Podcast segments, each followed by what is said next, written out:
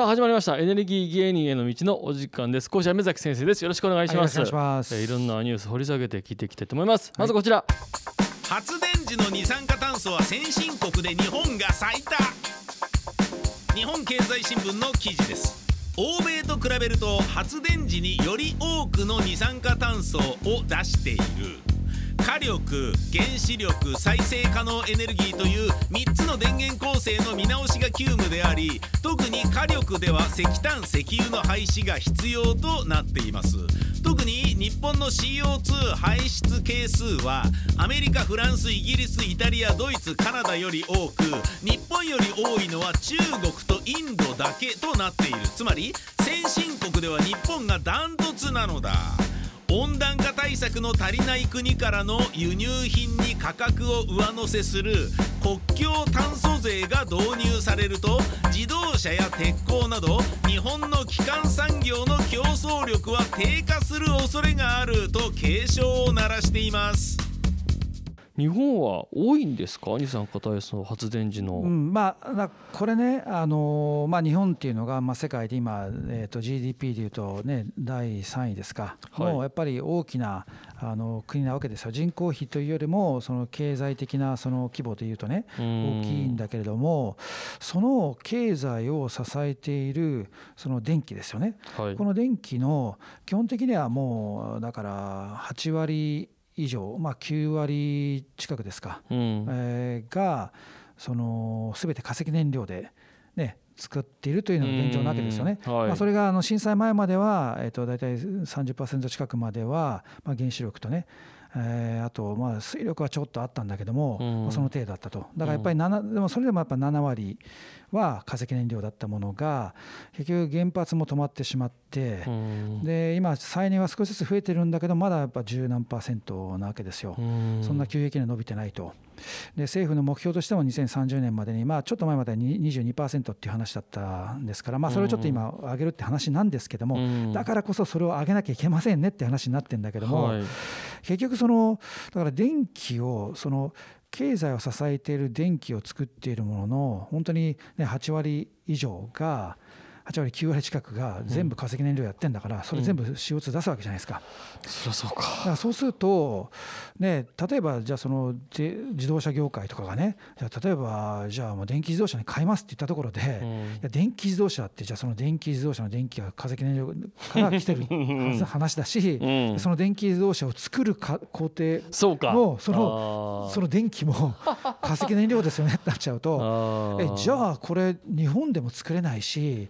何してもダメじゃんって話になっちゃうわけですよ。ね。だからやっぱりもう基本的にはその全てのエネルギーのその源泉であるえーその電気ですよね。ここを変えなければいけないんだけれども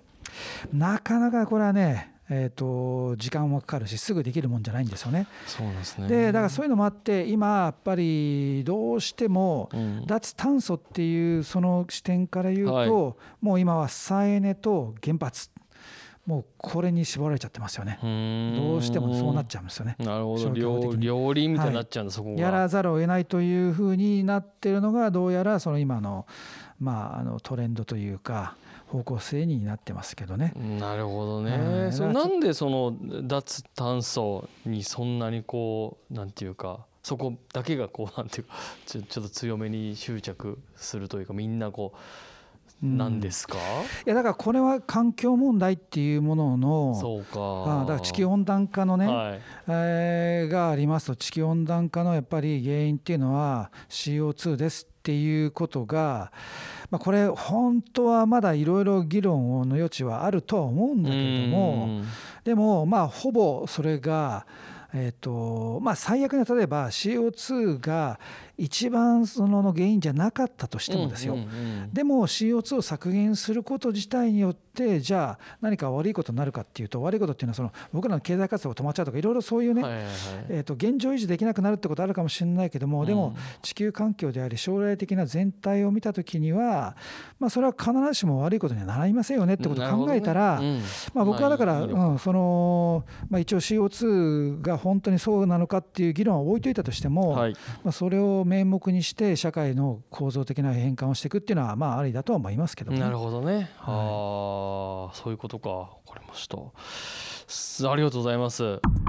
昭和シェルと出光興産の統合により新しいサービスステーションアポロステーションが4月1日に1号店を展開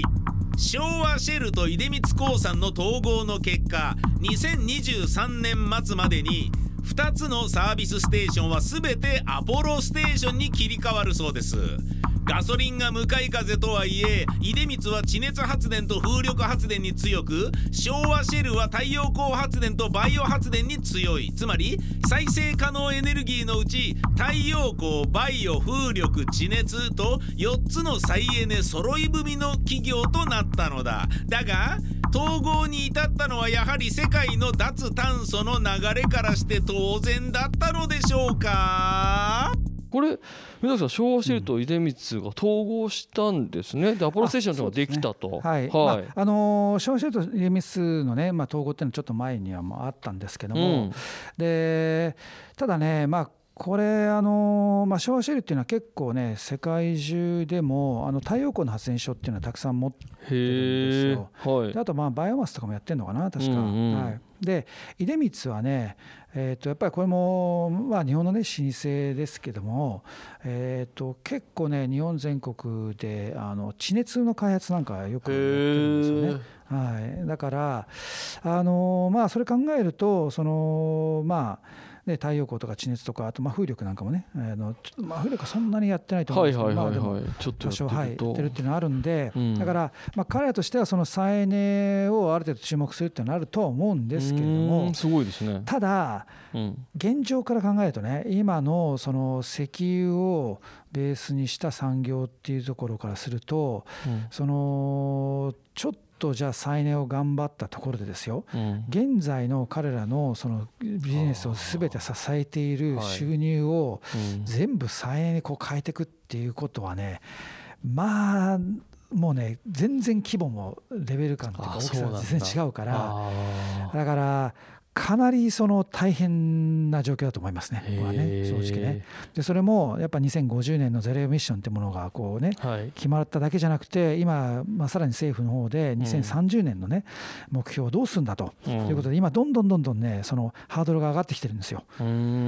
でそうなればなるほどもう必然的にそのじゃあ、ね、化石燃料っていうのはもうやめざるを得ないっていう、はい。もうすでにその状況になってるわけだから、うん。ある程度お尻が決まってるわけですよね。うん。でそんな中で、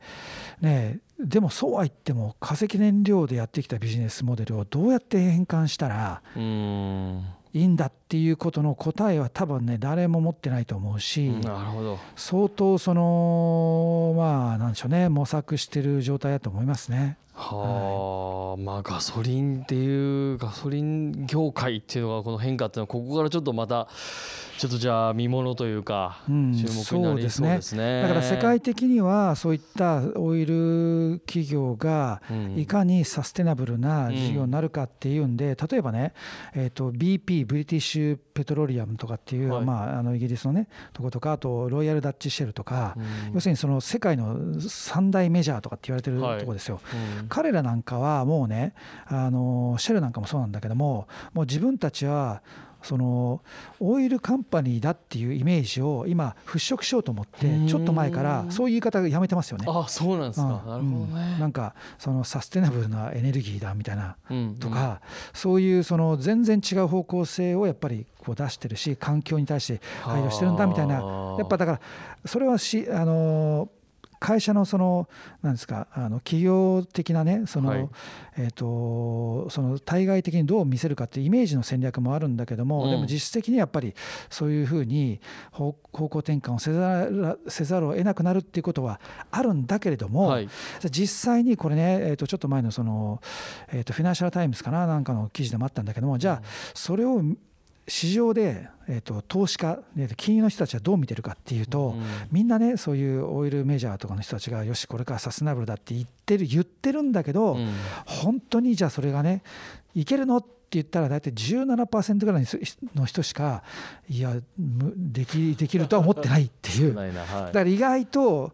その当事者は頑張れなきゃいけないからやらやらざるを得ないんだけど、はい市場から見てる人は意外と冷静に見てるっていうのが今の状況だと思いますけどねな。るほど、はい面白いですね。そこ17%はちょっと低いですね。だいぶみんな本当ね冷静に見てるということなんですね。はいわかりました。ありがとうございました。またですね、えーニュース入ったいろいろ掘り下げていきたいと思います。はいということでエネルギー芸人への道のお時間でした。ありがとうございました。はいありがとうございました。